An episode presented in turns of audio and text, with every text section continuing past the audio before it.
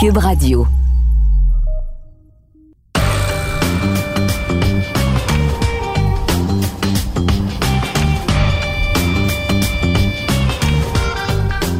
Cette semaine, au balado du champ gauche, J.J. Watt congédié par les Texans de Houston. J'ai une petite prédiction sur sa prochaine destination. Est-ce que Deshaun Watson sera le prochain maintenant à quitter Houston? Russell Wilson vide son sac. Et mauvaise nouvelle, il n'y aura pas de frappeur de choix dans la Ligue nationale cette saison.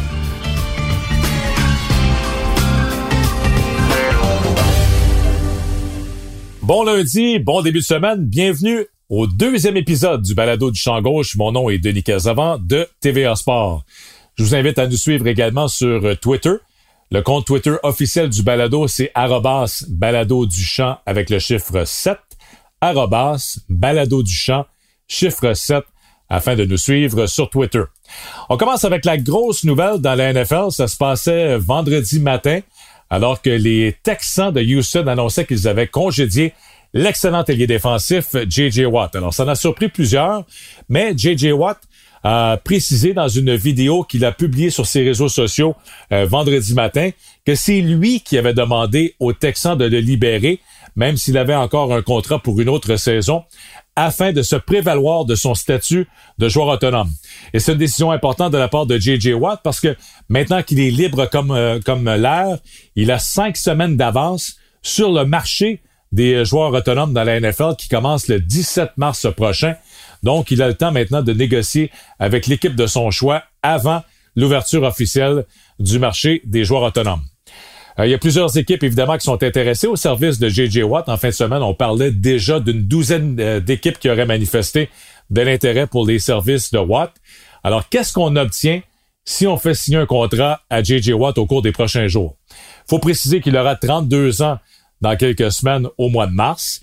Il a raté 32 matchs en raison de blessures au cours des cinq dernières saisons. Donc, il a un petit peu ralenti, malgré euh, le fait qu'il a joué les 16 matchs cette année avec les Texans. Cette année, c'est 5 sacs du corps au total pour J.J. Euh, Watt. 101 sacs du corps en carrière. Alors ça, c'est quand même un chiffre euh, assez impressionnant. 101 sacs du corps en 10 saisons avec les Texans de Houston pour J.J. Watt. Alors, qui, qui sont les équipes qui sont intéressées au service de J.J. Watt? On va commencer avec les Packers de Green Bay. Pourquoi les Packers? Évidemment, les Packers, c'est une équipe qui aspire aux grands honneurs. On s'est rendu en finale d'association cette année. On a été déçus de la tournure des événements, d'être éliminé par les Buccaneers, des éventuels champions du Super Bowl. Et encore une fois, je pense que les, les Packers sont parmi les équipes favorites pour euh, retourner au moins en finale d'association et euh, possiblement au Super Bowl lors de la prochaine saison. Il y a deux autres facteurs également. J.J. Watt est natif du Wisconsin. Il a joué son football universitaire à l'Université du Wisconsin. Alors, je pense que s'il veut retourner à domicile, de se retrouver dans une très bonne équipe avec les Packers, euh, c'est quand même euh, un scénario intéressant pour J.J. Watt. faut préciser quand même que les Packers ont effectué des changements au cours des dernières semaines après l'élimination en finale d'association. On a congédié Mike Patton, qui était le coordonnateur défensif de l'équipe. Tout ça à la suite de l'élimination. Et je pense en grande partie, là, vous vous souvenez, la fameuse bombe de Tom Brady sur le dernier jeu de la première demi, le toucher à la fin de la première demi, ça a probablement coûté euh, le poste à Mike Patton du côté des Packers de Green Bay. Il a été remplacé par Joe Barry. C'est Joe Barry qui est maintenant le nouveau euh, coordonnateur défensif chez les Packers pour l'entraîneur-chef Matt Lafleur. Alors ça, c'est intéressant. Si J.J. Euh, Watt veut retourner à domicile, il pourrait se retrouver avec les Packers de Green Bay.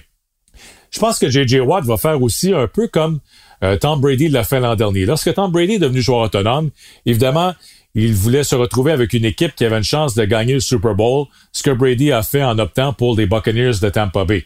Il voulait euh, également une équipe qui avait les joueurs à l'attaque, le, personnel de soutien, les, receveurs de passe, afin d'aspirer aux grands honneurs. Alors moi, je me mets dans la peau de J.J. Watt. C'est un petit peu le même scénario maintenant en tant que joueur autonome.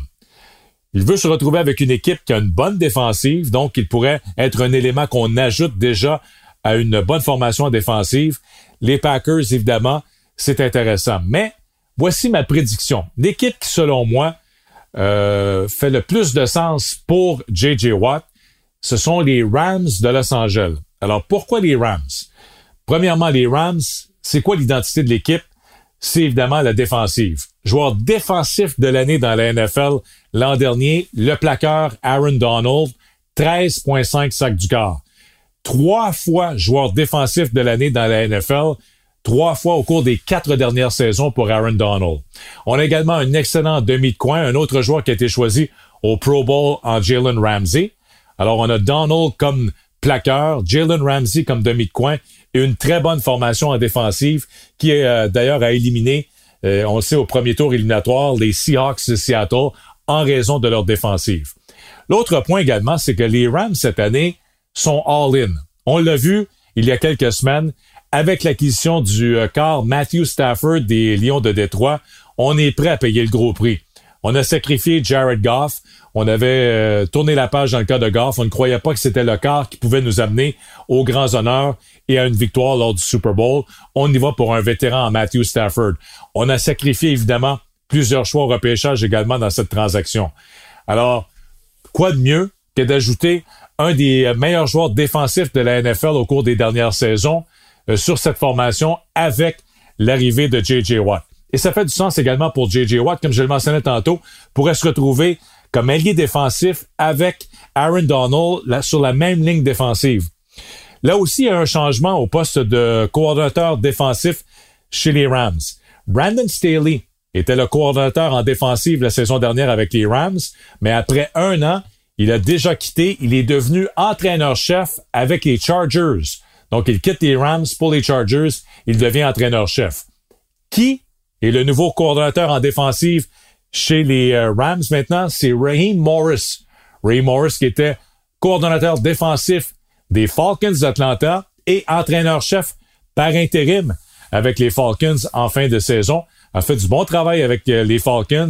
Euh, la défensive s'était vraiment améliorée en deuxième moitié de saison. Je me souviens d'un match où on avait eu beaucoup de succès contre Patrick Mahomes et les Chiefs de Kansas City. Alors, Ray Morris est le nouveau coordinateur défensif chez les Rams. On devrait retourner également à une défense 4-3. L'an dernier, on avait une défensive hybride sous Staley. Là, sous Morris, on devrait retrouver une défensive plus traditionnelle, c'est-à-dire un front défensif de quatre joueurs avec trois secondaires. Donc, ce serait, selon moi, un fit parfait pour J.J. Watt, ailier défensif avec Aaron Donald comme plaqueur et euh, sur cette euh, sur cette ligne défensive des Rams. Leonard Floyd l'an dernier a eu 10.5 sacs du corps avec les Rams. On l'utilisait comme euh, ce qu'on appelle edge rusher, secondaire extérieur qui venait mettre de la pression sur le quart arrière, mais Leonard Floyd, lui, peut devenir joueur autonome le 17 mars prochain. Donc, s'il quitte, on pourrait facilement le remplacer donc par J.J. Watt comme ailier défensif au sein de cette équipe. L'autre point également, où est le Super Bowl la saison prochaine? Le Super Bowl 56 sera présenté à quel endroit? Ce sera présenté au magnifique SoFi Stadium le domicile des Rams et des Chargers. Alors, c'est un nouveau stade. C'était la première année cette année. Imaginez J.J. Watt à Los Angeles, dans un stade flambant neuf, avec une équipe, euh, une des meilleures formations en défensive, une équipe qui aspire aux grands honneurs, et il pourrait, comme Tom Brady, finalement jouer le Super Bowl à domicile. Alors, pour une deuxième année de suite, ah, c'était jamais arrivé auparavant. Et là, pour une deuxième année de suite, on pourrait se retrouver avec euh, l'équipe euh, à domicile sur son terrain pour le Super Bowl après les Buccaneers à Tampa Bay, les Rams au SoFi Stadium à Los Angeles lors du Super Bowl 56 en février prochain. Alors, ma prédiction, J.J. Watt signe avec les Rams et se retrouve au moins en finale d'association avec les Rams de Los Angeles et possiblement au Super Bowl 56. Maintenant, comment convaincre Deshaun Watson de demeurer avec les euh, Texans de Houston? Au cours des deux dernières années, on a échangé le meilleur receveur de passe des Texans, DeAndre Hopkins, qui a été échangé aux Cards de l'Arizona il y a un an maintenant, en mars 2020. Et là, bien sûr, la perte de J.J. Watt, le meilleur joueur défensif de l'équipe, qu'on a tout simplement libéré. Alors, comment convaincre maintenant Deshaun Watson que oui, c'est à Houston euh, qu'il doit poursuivre sa carrière? Évidemment, il a signé un contrat et c'est peut-être là l'erreur dans le cas de Deshaun Watson.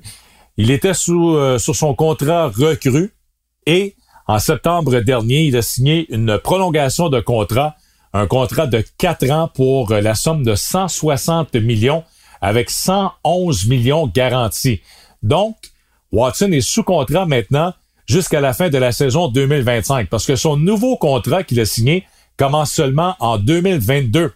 Donc, cette année, il va jouer euh, lors de la prochaine saison la dernière année de son contrat recru et ensuite, il a une prolongation de quatre ans avec l'équipe. Il a seulement 25 ans, mais lorsqu'on regarde ce qui se passe présentement du côté de Houston, on est très loin euh, d'une équipe qui euh, aspire aux grands honneurs au cours des prochaines saisons. Je pense qu'il y a beaucoup de travail de reconstruction chez les Texans. Quatre victoires, 12 défaites, je le mentionnais tantôt, c'est l'affiche des Texans l'an dernier. Alors, euh, lorsqu'on regarde ce qui se passe à l'association américaine, je pense que Deshaun Watson voit que les chances de, de, de voir son équipe participer aux éliminatoires à court terme sont quand même assez minces. Il y a eu beaucoup de changements chez les Texans maintenant. Il y a une nouvelle organisation. Euh, Carl McNair, qui est le président-chef de la direction.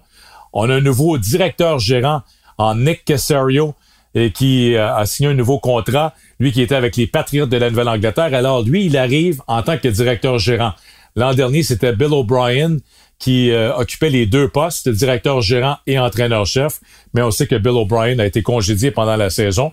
Là, Nick Casario s'amène c'est sa première fois comme directeur gérant, lui qui a passé les 20 dernières années dans l'organisation des Patriotes de la Nouvelle-Angleterre. On disait que de Sean Watson, qu'on était pour consulter de Sean Watson pour euh, justement les, nominations, les embauches au sein de l'organisation, ce qu'on n'a pas fait lorsqu'on a embauché Nick Casario comme directeur gérant, et ce qu'on n'a pas fait non plus lorsqu'on a annoncé que David Colley était le nouvel entraîneur-chef de l'équipe. C'est qui David Colley?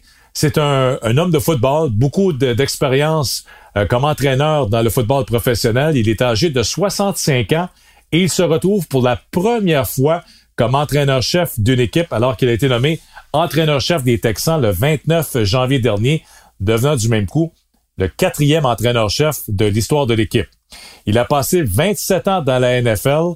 Plus récemment, il était l'entraîneur adjoint avec les Ravens et euh, John Arba avec les Ravens de Baltimore a fait du bon travail avec l'attaque du côté des Ravens, euh, surtout avec Lamar Jackson au cours des, dernières années. Mais là, c'est sa première fois comme entraîneur-chef et ce n'était pas le premier choix de Deshaun Watson. On dit qu'il voulait euh, vraiment Eric Bienemy, l'adjoint d'Andy Reid avec les Chiefs de Kansas City, celui qui était responsable de l'attaque de Patrick Mahomes avec les Chiefs. On l'a interviewé du côté des Texans mais ça ne semblait pas vraiment euh, le candidat numéro un et on a préféré David Colley qui a aucune expérience en tant qu'entraîneur-chef. L'autre point dans le cas de David Colley, c'est qu'il est un ancien corps arrière avec l'université Vanderbilt, a joué dans le, milieu des années 70 dans les rangs universitaires avec Vanderbilt à Nashville au Tennessee. Et d'ailleurs, petite note historique, il est devenu le premier, il était le premier corps arrière noir dans l'histoire de l'université Vanderbilt. Sauf qu'on dit qu'il n'y a pas eu de conversation encore entre le nouvel entraîneur-chef et de Sean Watson. Et pourtant, ce serait important que les deux hommes s'assoient ensemble pour voir si on peut euh, trouver un terrain d'entente. Alors, c'est ça l'impasse présentement chez les Texans. Il semble que Deshaun Watson euh, ne veut pas poursuivre sa carrière avec les Texans, mais euh, évidemment, il n'a pas vraiment le gros bout du bâton. Il est sous contrat, comme je le mentionnais, pour encore cinq ans. Alors, est-ce que les Texans vont échanger de Sean Watson ou vont dire à Watson non, tu es sous contrat, euh, tu ne peux pas, euh, tu ne peux pas te, retrouver ailleurs. C'est nous qui, qui allons décider de l'avenir de l'équipe, de ton avenir. Alors, ce sera très intéressant de voir ce qui va se passer au cours des prochaines semaines dans le cas des Texans et quelle décision on prend. Est-ce qu'on échange de Sean Watson ou on le force à demeurer avec l'équipe, étant donné qu'il est sous contrat jusqu'à la fin de 2025?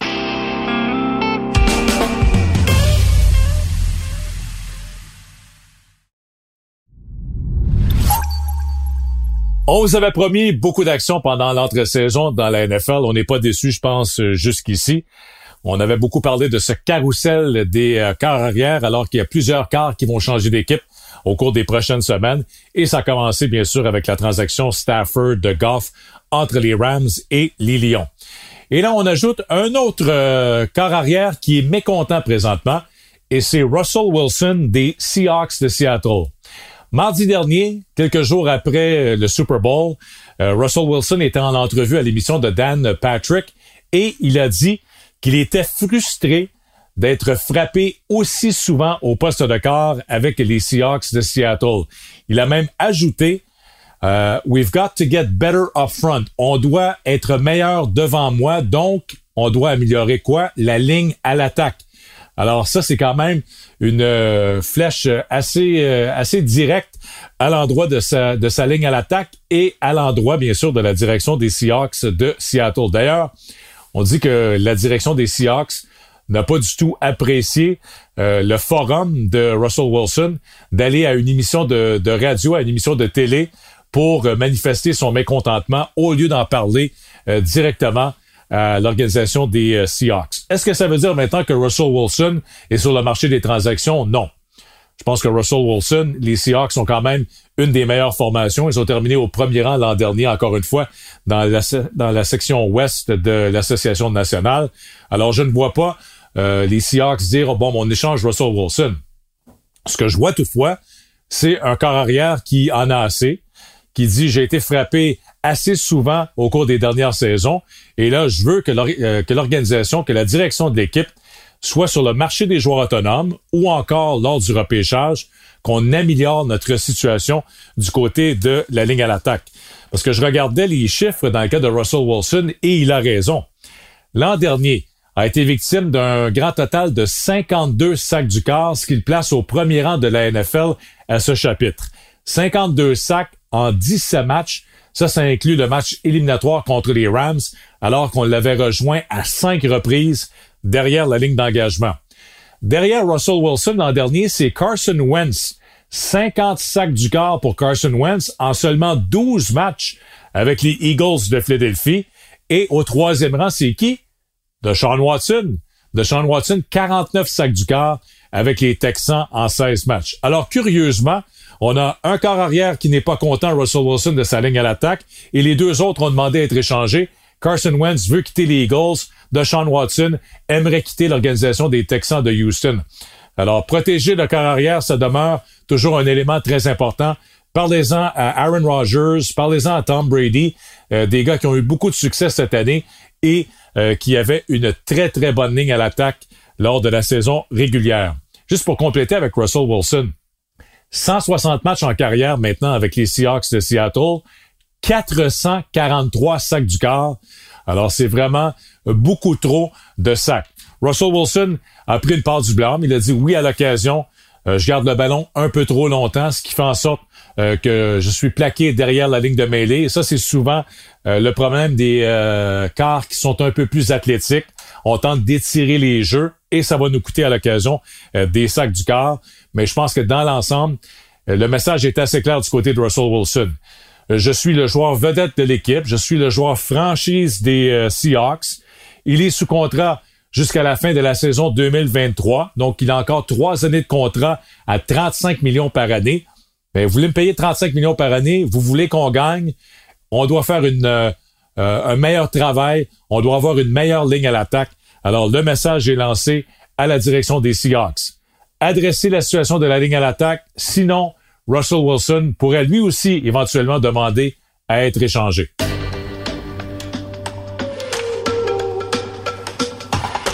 On termine notre balado cette semaine en parlant de baseball majeur. On est à quelques jours de l'ouverture des camps d'entraînement en Floride et en Arizona. Et le baseball majeur a annoncé euh, ses règles pour la saison 2021. On revient encore une fois cette année avec euh, la formation de 26 joueurs, donc il n'y a pas de changement de ce côté-là. Et il n'y a pas de maximum non plus sur le nombre de lanceurs par équipe. Alors, si une équipe va avoir 14 lanceurs, 15 lanceurs, il n'y a pas de maximum euh, au sein de la formation des 26 joueurs. On a également encore une fois l'escouade de réserve cette saison, le Taxi Squad, avec un maximum de 5 joueurs qui peuvent voyager avec l'équipe. Et de ce nombre, on doit retrouver au moins un receveur. Tout ça, évidemment, c'est que pour éviter que si on se retrouve euh, sur la route lors d'un voyage et qu'il y a un joueur ou deux qui sont testés positifs à la COVID, qu'on soit obligé euh, d'annuler tout simplement les matchs. Là, avec l'escouade de réserve, les joueurs sont isolés et là, on peut utiliser un des joueurs de l'escouade de réserve pour venir remplacer un joueur qui n'est pas disponible en raison de la COVID-19. Alors, c'est le même règlement qu'on avait l'an dernier.